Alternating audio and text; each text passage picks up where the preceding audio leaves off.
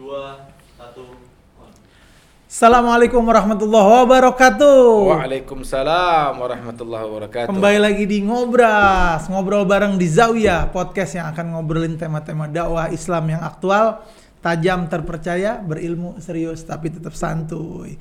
Sahabat Zawiyah yang dirahmati Allah Subhanahu wa taala, hari ini kita kedatangan narasumber yang istimewa, luar biasa nih hari ini. Ganteng, masih muda, sudah beristri tapi. Iya. Nah, sudah beristri. Habib Idrus bin Salim Al Jufri. Ah, ini dia. Waalaikumsalam. Masya Allah. Kita bertemu lagi ya. Kita bertemu lagi. Nah, harusnya Habib Idrus nih ngisi podcast kita udah lama, harusnya udah lama karena Iya. kesibukan beliau. Ya, alhamdulillah hari ini Bukan beliau kesibukan sih lebih Oh, tepatnya. bukan, bukan. Pas lagi ada uzur. Oh, pas lagi ada uzur. Jadi bukan kesibukan. Sebenarnya kita pengen banget nih. yang Iya, pertama jadi yang- sejarah kan. Yang pertama harusnya. Iya. Jadi Habib Idrus itu harusnya yang membuka podcast Zawiyah Channel. Iya. Tapi karena ada halangan beliau jadi akhirnya terus akhirnya beliau waktu hari ini juga Senang sekali bisa Senang sekali hadir di sini. alhamdulillah. Kepada sahabat Zawiyah jangan lupa subscribe, like, komen dan share seluruh sosial media kita dengan username Zawiyah Channel. Insya Allah berkah. Ajak tetangga, saudara, ibu, Bapak. eh, bapak, eh, pacar, Ponakan mantan semuanya. pacar, eh pacar jangan deh, jangan mantan pacar tuh istri bib. Iya, iya, mantan Dan jangan lupa, nih, anda dikirimin kopi besan, Kopi bib enak besan. banget bib. Ya, ntar kita minum bib ya. Kita minum. Nanti kita minum. Kebetulan kita suka banget nih Iya. espresso begini. Espresso, baik. Iya kan? Langsung aja bib, kita eh, ngomongin tentang eh, yang lagi banyak diomongin juga Mhm. di generasi muda kita. Iya, iya. Jadi sekarang banyak eh, eh, anak-anak muda, generasi muda kita tuh banyak yang ingin jadi entrepreneur, banyak ingin jadi pengusaha. Nah, menurut Habib Idrus nih, siapa sih sosok pengusaha atau entrepreneur yang terbaik menurut antum? Iya, Nah, iya. antum bisa jelasin, uh. Ya, bismillahirrahmanirrahim. Assalamualaikum warahmatullahi wabarakatuh. Waalaikumsalam warahmatullahi Alhamdulillah wassalatu wassalamu ala Rasulillah wa ala alihi wa sahbihi wa man walah. Yang ana hormati nih. nih.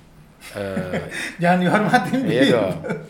Bos atau apa? Bos, nih? jangan enggak lah. Di Zawiyah. Channel yang punya Iya, Zawiyah iya. Channel Amin. beserta keluarganya. Amin, amin. yang telah berkhidmat untuk Amin. eh, kelanggengan Amin. ya untuk ilmu dan eh, hal-hal yang positif lainnya. Mudah-mudahan Allah istiqomahkan Amin. kita semua amin ya rabbal Amin, alamin. Ini pertanyaannya eh, apa ya? Bisa dibilang cukup eh, kita semua pasti tahulah jawabannya begitu ya. Kan seorang yang punya kepribadian yang eh, pertama bisa dicontoh dari kehidupan dunianya, kemudian dicontoh juga dalam kehidupan nanti di hari kemudian nanti ya. Ini sosok ini tuh jelas adalah Rasul sallallahu alaihi wasallam. bahkan bisa dikatakan bahwasanya Rasul itu eh, menjadi seorang pebisnis atau menjadi seorang atau berkarir lah ya. Berkarir. Itu lebih lama dibandingkan beliau itu berdakwah. Benar. Walaupun di saat yang sama beliau berkarir itu beliau sedang berdakwah gitu ya. Artinya dakwah bilhal. Hmm. Kan dengan kejujuran, dengan eh, ketepatan dalam eh, memberikan eh, info tentang barang yang beliau jual dan lain sebagainya itu kan sebuah dakwah begitu ya. Betul. Nah, eh, tapi yang menarik adalah beliau tuh menjadi seorang pebisnis tuh lebih lama gitu lah. Artinya fokus di bisnis begitu ya. Eh, fokus untuk eh, kemudian menjadi seorang eh, entrepreneur gitu ya, menjadi seorang wi- wirausahawan itu se- semenjak beliau kecil gitu. Dan menurut para scholar, artinya kita kan kalau berbicara eh, tentang ulama-ulama kita kan se- sebenarnya sudah pasti mereka sudah oke dengan eh, kehidupan Rasul Sallallahu Alaihi Wasallam sudah pasti hal-hal yang positif tapi ini pun diakui oleh orang-orang dari kalangan non Muslim Hmm. ini yang cukup menarik begitu. Itu yang menarik. itu yang menarik. Dan eh, eh, kehidupan di Rasul Sallallahu Alaihi Wasallam itu kan ketika beliau muda beliau itu eh, kehilangan orang tua ya. Kemudian kehilangan ibu ya di umur 6 tahun kehilangan paman eh kehilangan eh, kakek di umur 8 tahun. Itu tuh sebuah perjalanan yang sebetulnya itu eh, jelas sekali sebuah tempaan begitu ya dari eh, Allah kepada Rasulnya. Ya ada bani Rabbi fa ahsana ta'dibi ya makanya beliau tuh menjadi seorang yang sukses gitu loh dan eh, kalau orang-orang mau nyontoh Rasul SAW Rasulullah tuh nggak ada yang singkat ya Eh, artinya gini eh, tidak ada yang kita itu eh, bisa bilang oh kamu kalau mendapat uang caranya tuh eh, seperti ini biar cepat Oh, Jadi instan. Instan. Manusia itu kan dikatakan oleh Allah Subhanahu wa taala tuh khuliqal insanu min ajal. Hobinya buru-buru. Berangkat pengen buru-buru gitu kan ini pengen nyampe buru-buru makan mau buru-buru tidur pokoknya semuanya mau buru-buru Samaan juga Bib, ada pasukan buru-buru. pasukan buru-buru PBB. PBB Pasukan buru-buru. pasukan buru-buru bener nggak Iya, Betul, Bib. iya Ah. manusia itu kalau kalau insanu min ajal dia pengen buru-buru kayak sekarang kan ada crazy rich tuh Iya, ya. Betul. tapi dia nggak menikmati proses. Sementara Rasul SAW orang yang paling dicintai oleh, oleh Allah Subhanahu Wa Taala itu mempunyai proses. Betul. beliau jadi eh, eh, seorang intern ya intern itu magang. Magang. umur 8 tahun beliau magang. Ketika meninggal eh, Abdul Muttalib itu beliau magang sama pamannya. 12 tahun mulai jadi karyawan lah dalam tanda petik gitu ya. Karyawannya Abu Talib gitu. Pertama kali perjalanan ke, eh, ke keluar Madinah apa keluar Mekah. Itu antum bisa bayangkan. Harusnya kan seorang orang yang dicintai oleh Allah Subhanahu wa taala tuh hidupnya enak dong Betul. makanya curiga kalau kita tuh hidupnya enak mulu gitu kan Iya. ini kenapa nih hidupnya enak mulu nggak pernah dapat masalah jangan-jangan dihabisin nikmat dunia sama kita ya kan Nauzubillah. Min zalik makanya itu mungkin sosok yang paling anak kagumi begitu Habib. Masya Allah berarti Rasulullah SAW Rasul sallallahu alaihi wasallam adalah entrepreneur yang terbaik menurut Habib Betul, Idrus dan juga betul. mungkin menurut kita semua. Menurut kita semua. Iya. Nah Habib, nah tadi antum berbicara tentang masyarakat kota Mekah. Ya. Hmm. Bagaimana sih sebenarnya masyarakat kota Mekah melihat bisnisnya Nabi? betul Nah, nah, antum tadi bilang ya bukan orang Islam saja, bukan um- Muslim, tapi non Muslim juga menerima Nabi. Nah itu bagaimana tuh Habib? Ha, Rasulullah SAW bisa memikat betul non Muslim juga. betul jadi eh, Bani Quraisy ini terkenal dengan kekayaannya ya kenapa dia bisa kaya kenapa Bani Quraisy itu bisa kaya antum tahu nggak di Mekah itu Hmm. Mekah ini itu kota metropolitan Me- Mekah itu kota eh, semua orang tuh datang ke Mekah sampai hari ini antum kalau lihat Mekah itu hiruk pikuk itu Luar biasa ya? luar biasa dan orang kaya banyak dari Mekah kenapa karena banyak orang yang kemudian eh, berdagang laku karena banyak orang yang ri- warawiri Iya. ini kan satu contoh ya kalau kita mau cari tempat itu yang banyak orang warawiri Betul. cari tempat untuk jualan nih Iya. cari orang yang banyak warawiri Yang banyak ta- tapak kaki. Ah, ah, yang Iya. banyak kelihatan Ah, ah. Manusia, tuh Manusia. ah, ah, jadi biar orang tuh belanja begitu loh. Betul. Nah Mekah ini ya ini merupakan ardun mubarakah eh, apa eh, tanah yang diberkahi oleh Allah Subhanahu wa taala dan itu termaktub dalam Al-Qur'an. Itu jelas sekali ini tuh be- keberkahannya itu sampai-sampai membanjiri orang-orang yang kemudian berjualan juga di situ gitu loh. Jadi keberkahan itu sampai memba- membanjiri makanya kemudian Mekah itu jadi kota Jadi kota kota metropolitan ya, kota, begitu. kota metropolitan. Bahasanya untuk ah. bisnis ya. Mm-mm. Dan yang paling kaya di situ adalah Bani Quraisy.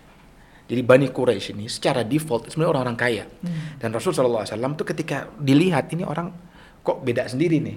Caranya kok beda sendiri. eh, nggak mau pakai duitnya saudaranya, ya. Padahal saudara-saudaranya kaya-kaya nih.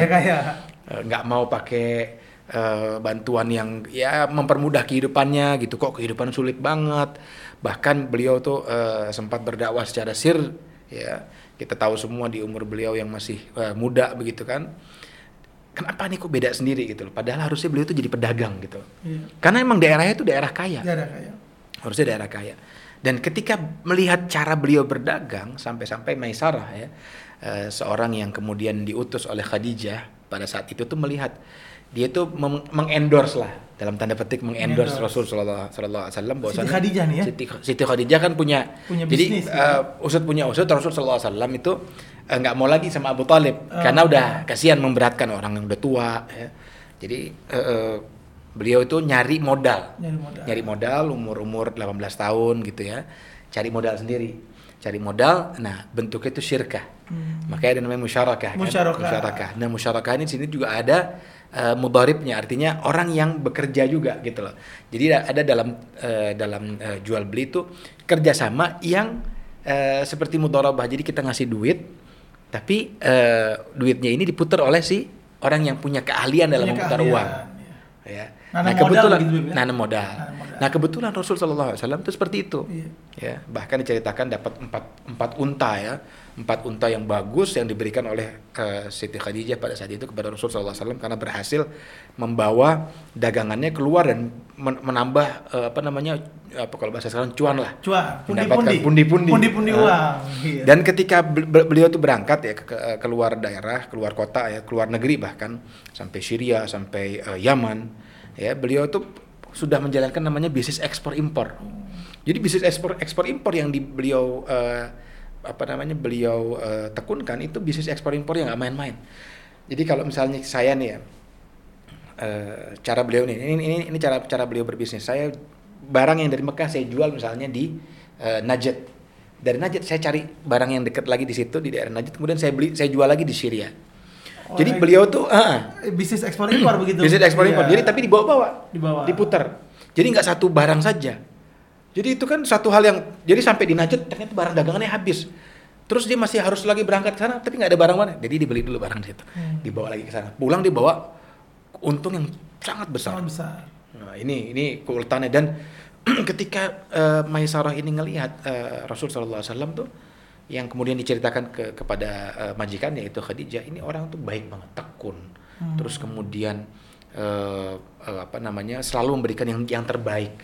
Jadi Rasul tuh nggak pernah tuh eh, beliau bisnisnya salah satunya kan tekstil ya. Tekstil. Nah, tekstil terus kemudian ya tempat air dari eh, kulit dan lain sebagainya. Tapi yang terkenal tuh biasanya eh, dari kalangan eh, Quraisy itu tekstilnya. Nah itu yang kemudian dijual itu nggak ada yang jelek, Beb. Hmm. Kalau sekarang kan mohon maaf nih kan. Oh, beli kucing dalam karung. Iya. Betul. Nah, jadi subhanallah ya. Jadi kemudian kemudian eh, dari dari situ pun Rasul SAW punya bisnis yang lain juga, bisnis jasa. Jadi selain bisnis komodit komodita eh, apa, kom- komoditi atau komoditas, itu Rasul juga punya bisnis bisnis jasa. Apaan? Al-wadi'ah. Al-wadi'ah tuh kalau antum kalau taruh di bank duit nih ya. Mm-mm. eh, bank itu punya akad namanya akad wadi'ah. Wadiah ya. Akad wadi'ah itu akad titipan. Nah itu Rasul SAW dititipkan barang, eh, kemudian dijaga sama Rasul SAW.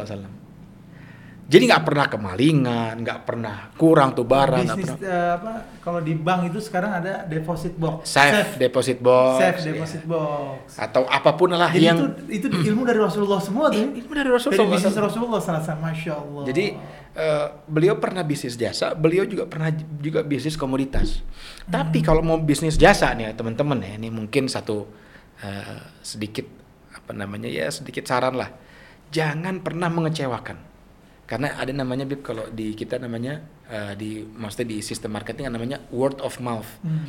Kata-kata yang dari mulut ternyata jauh lebih tajam Dari- gitu tajam, betul. daripada eh, karena iya betul. Nah, teorinya, gitu. Teorinya, ya. Hmm. iya. Karena ketika udah saya udah semuanya, cuman orang-orang bilang nih saya nggak bagus. Itu nyebar tuh. Iya. Nyebar semuanya sampai ke mana-mana. Karena emang eh, pembicara pembicaraan ini tuh bisa menghipnotis. Betul. Karena orang bisa terpengaruh karena Karena omongan, Karena iya. omongan. betul. Nah itu yang kemudian kita harus jaga ya, jangan sampai makanya sekarang ada namanya ISO. Iya, ISO, itu kan standarisasi. Standarisasi.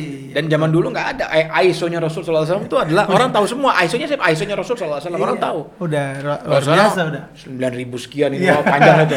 udah Rasulullah sih udah Nah, ISO-nya Rasulullah, udah. ya, ini siapa nih yang megang?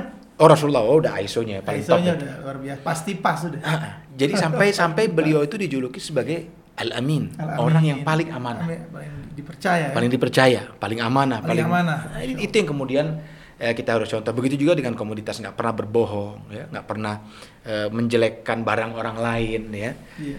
betul. Terus ngambil untung juga nggak tinggi tinggi. Itu Rasulullah tuh boleh ya? Boleh, Boleh. tapi eh, eh, apa namanya nanti kan ada panjang lah itu ada Iya, iya, iya. harus ada apa eh, khiyar ghaban disebutnya. Khiyar ghaban tuh kayak oh, ini kemahalan harus diganti misalnya. Oh, gitu. Ya ini pembahasan ini sebenarnya panjang gitu ya. Ya, iya. cuman Rasul selalu cuman boleh atau tidak boleh. Boleh. Yang ngambil untung Betul, silahkan boleh. itu ya. Selama itu eh, di masyarakat itu diterima itu di, di oh, harga wajar lah Harga begitu wajar. ya. Uh, Nah Habib, nah tadi uh, antum udah bicara tentang uh, bisnisnya Rasulullah, sosoknya Rasulullah dalam uh, berbisnis.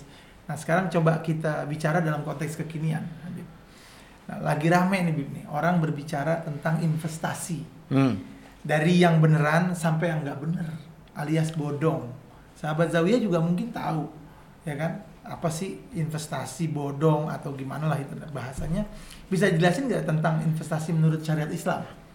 Oke. Biar kita nggak terjerumus dengan Oke. investasi bodong. Sebenarnya eh, Al-Quran itu sudah menjelaskan gimana ketika eh, kita diminta tujuh tahun untuk eh, menuai benih, tapi jangan diambil banyak-banyak, Iya. karena akan ada tahun paceklik Iya. tujuh tahun kemudian. Itu kan dijelaskan ya. Kita kalau tahu eh, apa namanya, kalau kita banyak membahas tentang investasi, ini pasti ayat ini pasti akan muncul begitu. Nah ini yang kemudian kita harus pahami ya.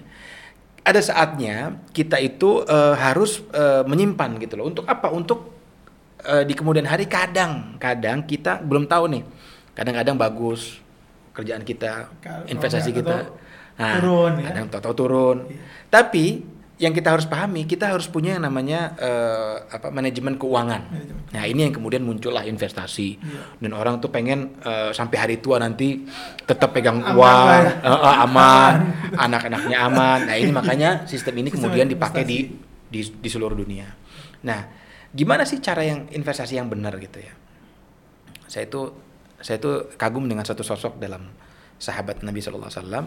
Salah satunya adalah Uthman bin Affan. Uthman bin Affan ini ter- tergolong manusia yang kaya lah. Hmm. ya ya, kaya. Kaya. dan beliau tuh sempat ditanya apa sih sirri ghinaihi? Apa sih rahasia bi- orang ini bisa kaya? Ya ya karena nabi ka- karena sahabi ya al jalil Uthman bin Affan radhiyallahu anhu ghaniyan. Wa indama sa'aluhu an sirri ghinahu ya ajaba. Nah, ketika beliau ditanya tentang secret behind ya kesuksesannya tuh beliau tuh berkata seperti ini. Kuntu ya eh, kuntu u'alij ya wa unammi wala azdari ribhan wala ashtari eh, syaikhan ya wa aj'al ar-ra'sa ra'saini. Ya teman-teman ini ini eh, pembahasan ini eh, kita bisa ambil ya buat kehidupan kita gitu loh dari siapa dari Sayyidina Utsman kuntu u'alij Sayyidina Utsman ini selalu memperbaiki bisnis dan merawat investasinya jadi kalau misalnya kita eh, ingin invest begitu Beb ya, Iya. kita perhatikan barangnya bener apa enggak. ya kalau mau, mau bisnis pun harus diperhatikan. Gak bisa bisnis terus taruh terus jalan sendiri muter nggak bisa. Nggak bisa. Nggak ada yang kayak begitu. Terus dapat duit banyak mustahil. Ya, itu pasti itu ponzi, stek skema ponzi, skema monkey business lah. Hmm. Monkey business. Iya.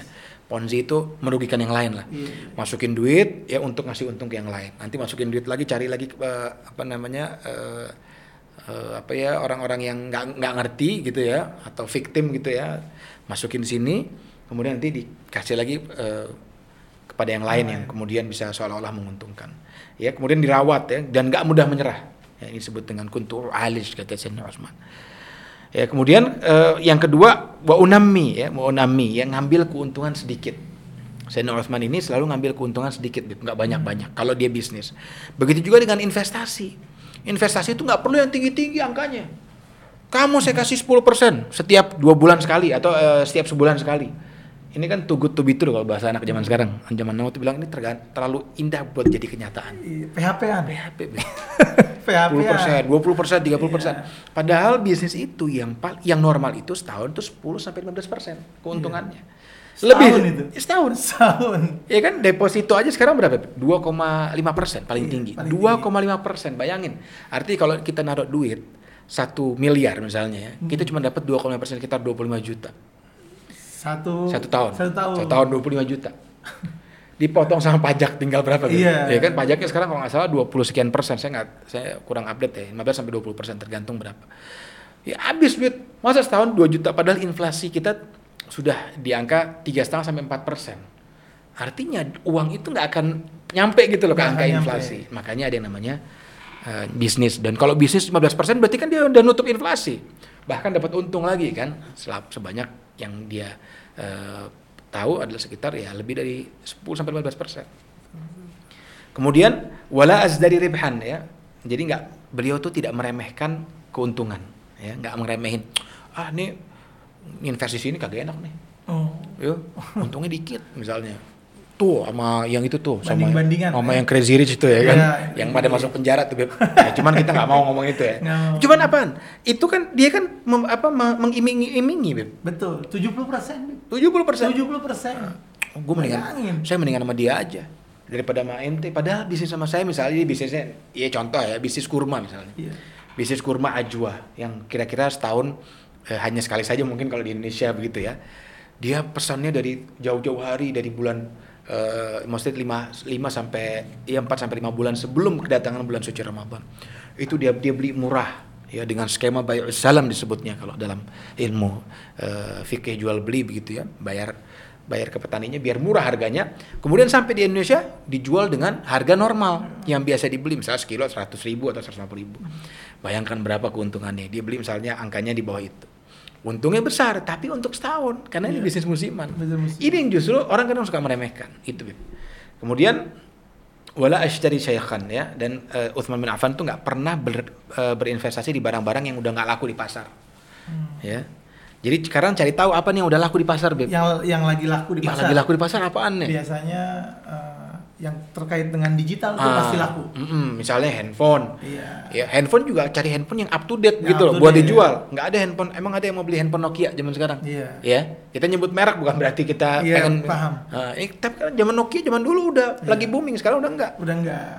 ya nah itu itu yang kemudian kita lihat gitu ya kalau mau investasi lihat di situ ya kemudian eh, wala ashtari eh, apa wa, ajala ra'sa ra'saini ya beliau itu eh, berinvestasi itu enggak di tempat satu saja jadi banyak tempat ada bahasa Inggris namanya do not put your egg in one basket gitu ya jangan taruh semua eh, Telurmu. telur ya telur-telurmu tuh yang kamu udah beli dalam satu tempat Ada tempat. satu jatuh pecah semuanya Pecah semua. Nah, caranya gimana? Taruh telur di sini, taruh telur di sini, taruh investasi di sini, di sini. Sehingga nanti ini ketika ada yang eh, apa namanya jatuh portofolio investasi kita bisa nutupin. Bisa nutupi. Eh, eh, yang satu dengan yang lainnya. Oh, yang ini masuk ke sini nih, yang ini bisa masuk ke sini, yang ini bisa nutupin buat yang ini. Itu. Jadi eh, belajar dari Sayyidina Utsman, nggak buru-buru, lihat dengan cermat, ya. Sayyidina Utsman sampai hari ini wakafnya masih ada, Beb Sampai di ini. Mekah. Karena apa? Dia berpikir bisnis untuk ibadah, bisnis untuk eh, apa namanya eh, tabungan di akhirat. Ya, di- dan semua itu tergantung niatnya. Betul. Ya, orang ada, ada orang niat eh, bisnis ya pengen eh, maksiat misalnya ya, atau dihasilkan bisnis dari maksiat.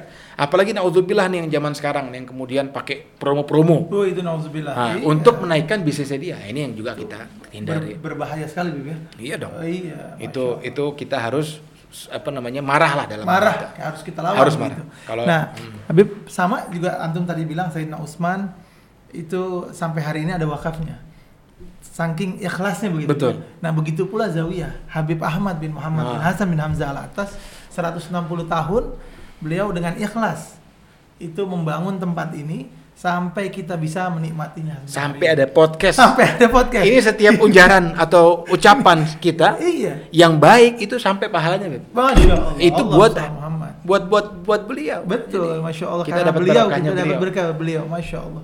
Nah, Habib lanjut nih, Habib nih. Bagaimana kalau kripto dan kawan-kawan? Wah nih, Nah, menarik nih. Itu menarik. Nah, jadi sahabat Zawiyah ini penting nih.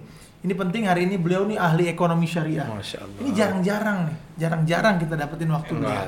Nah, Ini kita- Nah, jadi kita mau tahu, Bib, kripto dan kawan-kawan bagaimana menurut antum? Iya, jadi gini, Beb. saya tuh saya tuh sempat eh, terpikir begitu ya. Eh, sistem kripto ini sistemnya ya, kita Iya. tidak bilang jadi kripto tuh pakai sistem namanya blockchain. Blockchain. blockchain itu memang terlihat terasa adil gitu. Jadi kita transaksi di sini, uang yang kita transfer atau uang yang kita berikan tuh nanti sama di di negara lain tanpa ada biaya bunga lah, tanpa ada ini. Sebenarnya dipikir-pikir ini bagus blockchain, tapi ternyata dimanfaatkan untuk apa? Untuk kemudian bisnis uang. Kita boleh nggak bisnis uang? Nggak boleh, ya? Nggak Kita boleh. sepakat tuh. Iya, Tidak boleh kita bisnis bisnis uang. Dan yang di yang dilihat di kripto itu uang sebetulnya. Karena apa dia hanya nyerahin satu nomor saja, satu kayak catatan no- nomor. Ini tuh loh kekayaan kamu. Kan kita kan dengar kata-kata Bitcoin seolah ada koinnya kan. Iya, iya. Padahal nggak ada Nggak koinnya, nggak ada koinnya. Hanya angka digital saja yang kemudian Jadi hanya angka tertera, aja, hanya angka-angka saja. Makanya kan orang kan suka ada mining, apa dia eh, apa nambang, nambang kripto Iya. namanya. Dengan apa namanya dengan oh, komputer yang banyak, listrik yang kuat, dia harus menambang lah dengan cara Iya, iya. mendownload. Saya juga nggak ngerti lah. Itu yang kemudian eh, apa namanya menjadi eh, booming kemudian Iya. di masyarakat gitu. Karena kripto ini eh, mata uang currency kripto ya disebutnya ya, ya mata uang digital Mata uang digital. mata uang digital dulu tuh tahun 2009 ditemukan di Jepang gitu loh Iya. sampai sekarang katanya kita juga nggak tahu tuh siapa yang nemuin bitcoin sampai hari ini ini. orangnya nggak nggak Iya, ketahuan iya, iya. sampai hari ini artinya kan bisa aja jadi untung gede banget nih orang tuh. Betul. dari 2009 sampai hari ini nih anak kasih contoh dulu eh, bitcoin ini bitcoin adalah eh, salah satu tipe dari cryptocurrency ya crypto. Hmm. ya salah, salah satu produk dari cryptocurrency adalah bitcoin gitu yang paling umum di masyarakat dulu mungkin harganya murah banget mungkin bisa sampai 1 sampai 2 dolar ya, sekarang Habib, harganya itu udah ratusan juta Dulu sempat harganya hampir satu miliar. Tahun 2021. Saya sempat ngecek tuh harganya hampir 1 M.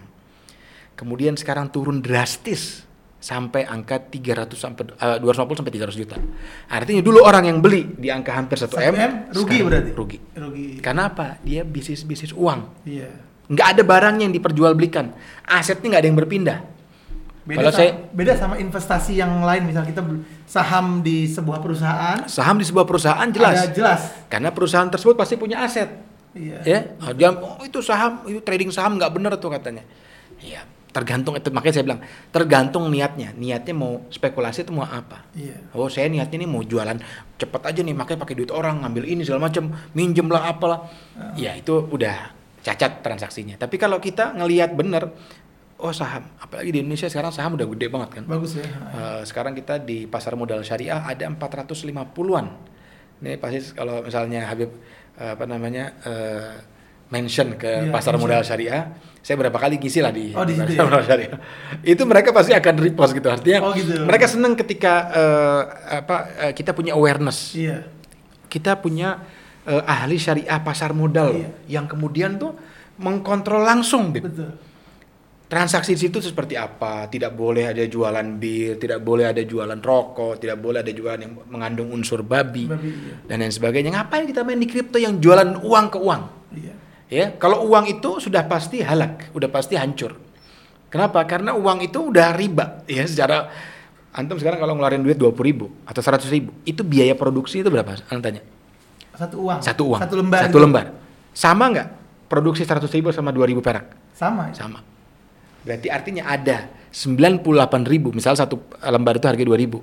Antum punya uang 98, antum punya uang 100 ribu. Artinya antum punya 98 ribu yang entah dari mana asalnya. Iya. Bener nggak? Ini kan secara Dari pemikiran nilainya, dari dari nilainya. nilai ya. Dari nilai. Berarti kalau kita jual 100 ribu uang, harusnya kita jual 2 ribu dong. Iya nggak? Iya. Nggak kalau secara ininya dong. Iya. Nggak mungkin, tapi ini nggak mungkin kita perjualbelikan karena ini tuh udah udah halak, udah hancur kalau kita tuh jual beli di situ. Karena apa? Harganya nggak jelas, Beb. Ya, harganya itu tidak tidak jelas. Tapi kalau misalnya kita punya surat tanah, ya, surat tanah, Beb. Iya, iya. Surat tanah. Ta- eh, surat ini merepresentasikan aset yang besar. Aset. Kalau uang merepresentasikan apa di kehidupan kita? Nggak ada kan? Kita punya uang nih. Ya, kalau kita mau beli masih oke, tapi kita nggak dia tidak merepresentasikan apa pun, Beb.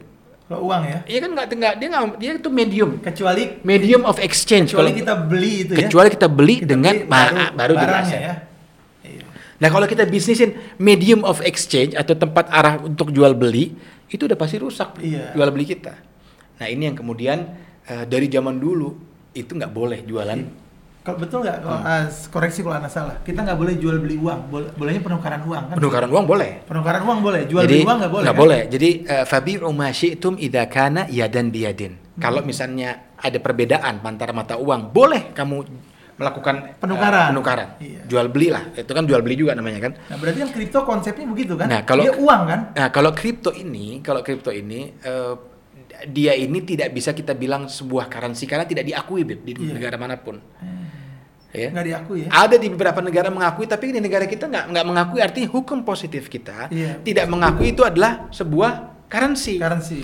Bayangkan, hukum positif nggak bisa, hukum syariah juga nggak bisa. Nggak Hukum, bisa. hukum positif maksudnya hukum negara. Hukum Beb. negara iya, hukum negara. Itu tidak mampu untuk me- eh, menanggulangi eh, kecacatan dalam kripto karena tidak Kripto. tidak diakui. Iya.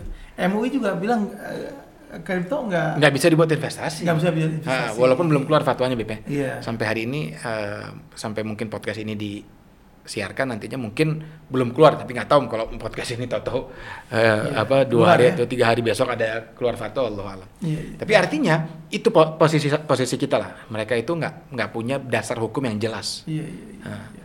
Nah, Habib, nah pertanyaan terakhir nih. Luar biasa udah seru banget kita cuman karena memang waktu Betul betul. Habib Idrus juga udah mau ada isi tempat lain. Nah, jadi Habib, nah tips dan saran untuk sahabat Zoya yang ingin berbisnis dan berinvestasi. Iya. Nah, misal investasinya udah deh eh, tanah atau apa Hmm. gitu. Kira-kira apa tuh? Mungkin kalau zaman sekarang saya akan kasih eh, beberapa kalau tanah itu kan investasi ang, duitnya gede. Gede, gede, Ah, iya, iya. eh, begitu juga dengan eh, emas. Emas kan satu gram udah berapa? Satu jutaan. Satu ya? jutaan. Iya. Artinya nggak mungkin kita beli cuma satu gram doang dong. Beb? Buat investasi. Untuk investasi satu jam satu juta itu menurut saya besar sekali begitu ya. Kalau Anda lebih, Anda biasanya dua Dua gram maksudnya. Oh, 2 gram. Satu enggak ada dua aja. Lanjut, Bib. ya artinya kita butuh berapa puluh gram gitu untuk Iya, mendapatkan pasti, ya pasti. kan investasi yang besar. Iya. Anak kasih beberapa hal. Eh, milenial zaman sekarang ini Iya. kan eh, ca- apa cakap dengan teknologi. Teknologi. Kita tuh punya namanya eh, tadi tuh yang saya anak katakan pasar modal. Ya, pasar modal syariah itu 100 ribu perak itu kita bisa nanam di situ. Artinya kita bisa taruh. Kita bisa, Hmm. Bisa taruh di situ. nanam di situ lah. Ha-ha, kita bisa investasi lah situ. Investasi. Eh, memang emas itu adalah sebuah pilihan, Beb. Iya. Jadi kalau eh, Ana nanti bisa ngasih slide inilah ya, Iya. karena ini nggak bisa kita tunjukkan dengan karena nggak tahu caranya seperti apa. Anda bisa bandingkan antara tabungan, deposito, emas, sukuk eh, atau saham, mana yang paling bagus? Hmm.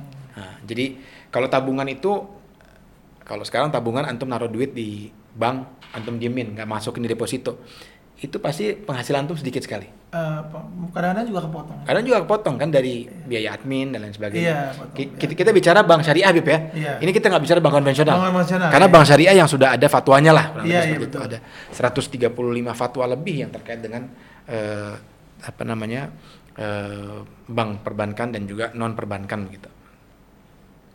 Nah kemudian ada deposito. Deposito itu sekarang kisaran eh, dua setengah sampai tiga persen.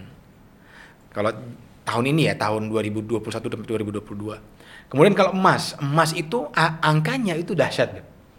Mas. Jadi kalau antum misalnya punya uang misalnya, contoh misalnya uang lebaran anak gitu. Hmm. ini kan contoh ya. Gimana cara kita mengajarkan eh, manajemen keuangan terhadap anak? Anak punya duit lebaran, ya misalnya dia punya duit lebaran satu juta misalnya, dikumpulin satu juta. Itu kalau ibunya punya pandangan tentang investasi itu bagus, dia akan berikan ke emas. Kenapa? Karena anak ini akan tumbuh dewasa Iya. ya akan tumbuh dewasa harga emas di tempat beli anak itu itu pasti akan jauh berbeda 10 tahun atau 20 tahun kemudian sekarang satu dinar harga, eh, equivalent dengan 4,25 gram satu dinar Oh, satu dinar. satu dinar dari zaman dulu sampai hari ini harga kambing satu dinar ada perubahan nggak sekarang kambing harganya 4 juta gitu ya Sekarang iya. Bener nggak? Betul. Nah, dari zaman dulu sampai zaman sekarang itu kambing harga segitu satu dinar Satu dinar. nggak ada perubahan yang berubah uangnya uangnya makin jelek Oh.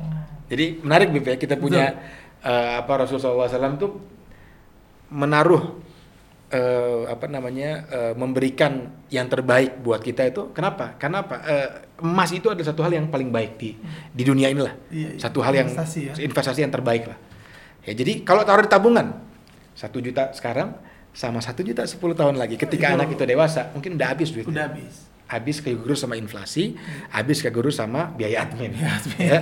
Sejuta, juta, juta habis. Iya. Jadi kalau kita nabung di bank, salah. Jadi rajin pangkal paya, eh, kaya, Eh, Rajin pangkal pandai. eh, rajin- pangkal kaya. hebat pang- pang- pangkal kaya ya. Terus apa? Kita harus suruh investasi lah. Eh, nabung pangkal kaya ya. Iya, hemat pangkal kaya sebenarnya. Tapi nabung pangkal kaya. Pangkal kaya kan? Iya, Sebenarnya betul. nabung di mana nih? Iya. Nabung investasi apa nabung di bank? Iya, iya. Ya, bukan hemat ya, maksudnya tadi nabung. Nabung, nabung nabung pangkal pangkal kaya. Tapi kalau nabungnya jadi sekarang, sejuta sama sekarang sama juta beda. Iya. Eh, sejuta nanti itu Turun udah beda. Udah, udah. turun, udah Iya. drastis turunnya. Beda. Kemudian ada lagi yang namanya sukuk. Sukuk itu seperti apa surat hutang. Surat utang. Jadi bank apa negara nggak punya duit, Beb. Iya, iya, iya. Dikeluarkan surat hutang. Surat utang. Nah, cuman alhamdulillahnya kita punya namanya sukuk. Negara nggak ngeluarin surat hutang, tapi negara surat membiayai ke, eh, kita diberikan kesempatan untuk membiayai negara. Iya, negara melalui Dalam surat tanda petik melalui surat hutang. Ya nak ya paham, mudah-mudahan paham ya. Paham. Nah kita ng- ngelihat akadnya, wah akadnya mudorobah nih cakep nih saya ngeluarin duit, nanti negara yang muterin duitnya. Ini tinggi beb angkanya. Hmm. Ya kalau zaman sekarang mungkin sekitar 6%, kalau zaman dulu sempat 10%. Artinya setahun duit antum satu miliar misalnya, nambah 100 juta setiap tahunnya. 1,1 nambah jadi terus jadi satu koma, ya. iya. Yang saham itu yang paling tinggi. Jadi rata-rata dulu saham 2009 itu, ini data saya ya. Hmm. Saham itu 2009 tuh eh, satu tahun itu bisa sampai 86 sekian persen kenaikannya. Tapi kalau dirata-ratakan, antum bisa lihat nih, 10 tahun aja, itu 15,65 persen sesuai Iya. nggak sama yang anda omongin tadi? Artinya kemungkinan besar tuh kita tuh keuntungan kita per tahun tuh sekitar 15,65 persen. Iya, 10 nggak jauh, 15. nggak nggak jauh nih. Nih, Iya. kalau sukuk sekitar 7,8 persen. Nah, itu tuh. Nah, baik di zoom, di zoom, mungkin di zoom. di zoom ah, kali di ya. zoom. Nah, nah, cak, udah zoom. Nah, jadi itu biar sahabat Zawiyah ngeliat. Hmm. Jadi kita bisa tahu nih, oh ternyata ini semua syariah. Kenapa? Betul. Eh, ini tadi kan beliau minta kira-kira di mana nih yang paling bagus. Betul. Tanah bagus, nah, itu otomatis Beb. Otomatis. Ya, otomatis. Tanah, iya. Tanah itu, tanah itu udah pasti bagus lah. Udah pasti bagus. Tapi kan duitnya gede. Duitnya Ya, gede. duitnya gede. Ya jadi Udah, kurang kurang ah. kurang kurang lebih seperti itu. Jadi Iya, iya, semua itu memang perlu eh, pendalaman Beb. Pendalaman. Ya, mudah-mudahan eh, Zawiyah bisa buat Amin. workshop ke depannya nih. Amin, amin. Insya Allah mudah-mudahan bisa buat workshop. Kita workshopnya nggak perlu online juga, offline bisa kan? Offline juga offline bisa. bisa. Masya Allah. Nah, kepada sahabat Zawiyah nih hari ini luar biasa nih. Ah, enak banget ngobrolnya, penting banget. Yang di studio juga kayaknya pada ngeliatin semua. iya, luar biasa. Nah, Habib, sebelum kita tutup kita minum kopi dulu. Oh, kopi. Iya. Biar biasa kita makin sayang. Bib. Kiriman dari sahabat Zawiyah. Oh, besan ya, bukan Kopi besan. bukan bukan mertua ya. Harusnya dikeluarin kopi Iya. besan sama mertua tuh. Iya, masya Allah. Ini enak banget dah kopinya. Jadi Itu kita coba dulu. espresso. Yang ini, oh, espresso juga ya? Iya, sama. Bismillahirrahmanirrahim. Hmm. Oh, beda emang kopi. Kalau dingin, beb, ada dingin lagi. Tadi tadi udah agak nggak terlalu dingin. Udah kunjungin Instagramnya. Kopi Besa. Ya, kepada seluruh sahabat Zawiyah, kita sudah di penghujung. Nah, di penghujung podcast, alhamdulillah. Anda mau kasih tahu ke antum, beliau ini ahli ekonomi syariah. Hmm, enggak. Terusnya beliau juga adalah Ketua Umum Himpunan Dai Muda Indonesia. Beliau juga adalah salah satu eh, Ustadz Habib yang ciling-ciling bling-bling. Wah, ganteng. Iya. Nah, jadi kalau antum eh, mau kunjungin Instagramnya langsung Idrus Jufri, at Idrus Jufri ya. Ed Idrus Jufri. Kalau ana Instagram ana Muhammad Umar Latas. Dan jangan lupa, iya, subscribe, like, komen dan share seluruh sosial media kita dengan username Zawiyah Channel karena penting untuk terus bisa eh, membantu dakwah kita. Betul. Nah, tadi Habib Idrus bilang ada yang namanya istilah uang digital, Be. Mau digital. Uang digital ya? Apa tadi? Cryptocurrency. Cryptocurrency bukan, eh, investasi digital. Investasi digital. Nah, yang paling bagus adalah kotak amal digital Zawiyah berbagi. Nih di sini nih. Di sini atau di sini. Nah, di bawah. Oh, apa di atas? Nah, ntar deh, nggak tahu.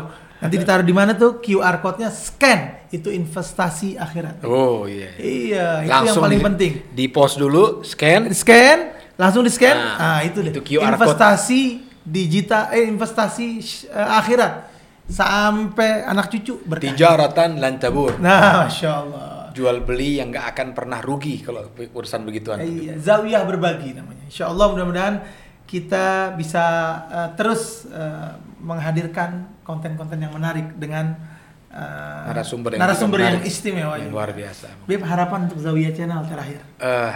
Anda Bagaimana rasa- harapannya? Anda rasa mungkin eh, kita itu apa namanya? eh, saya itu termasuk orang yang sangat eh, apa menghargai dan juga respect terhadap eh, dakwahnya Zawiyah, Amin. kemudian dakwahnya para habaib. Amin. Kita di mata mereka sangat-sangat kecil sekali, be- belum ada apa-apanya.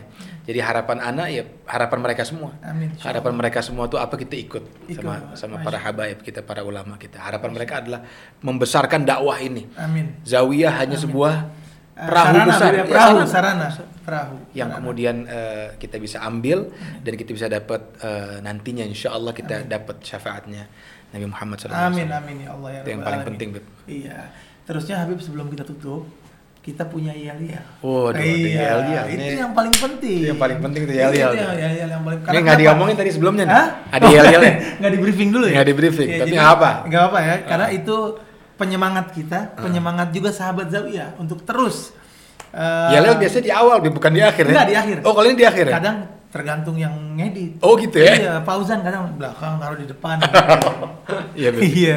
Baik, kita- kalau anda bilang zawiyah, kalau kita zawiyah, antum sebut kita sebut mendunia. Mendunia. zawiyah Mendunianya pakai gini nggak? Oh, pakai begini. Oh, pakai, Itu iya. tanda semangat Komando, kita ya. generasi muda yang terus bisa eh, berkontribusi untuk umat, untuk agama, untuk bangsa dan negara. Masya Jangan lupa NKRI harga mati. Oh iya dong, NKRI di hati. NKRI di hati.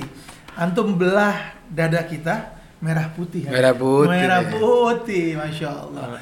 Baik, Bismillahirrahmanirrahim.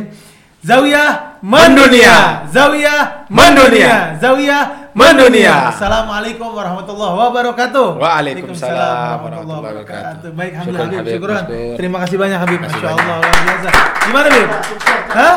Cakep, luar biasa. Ini kalau dosen ngomong nah, gitu. sumbernya luar biasa. Nah, Habib,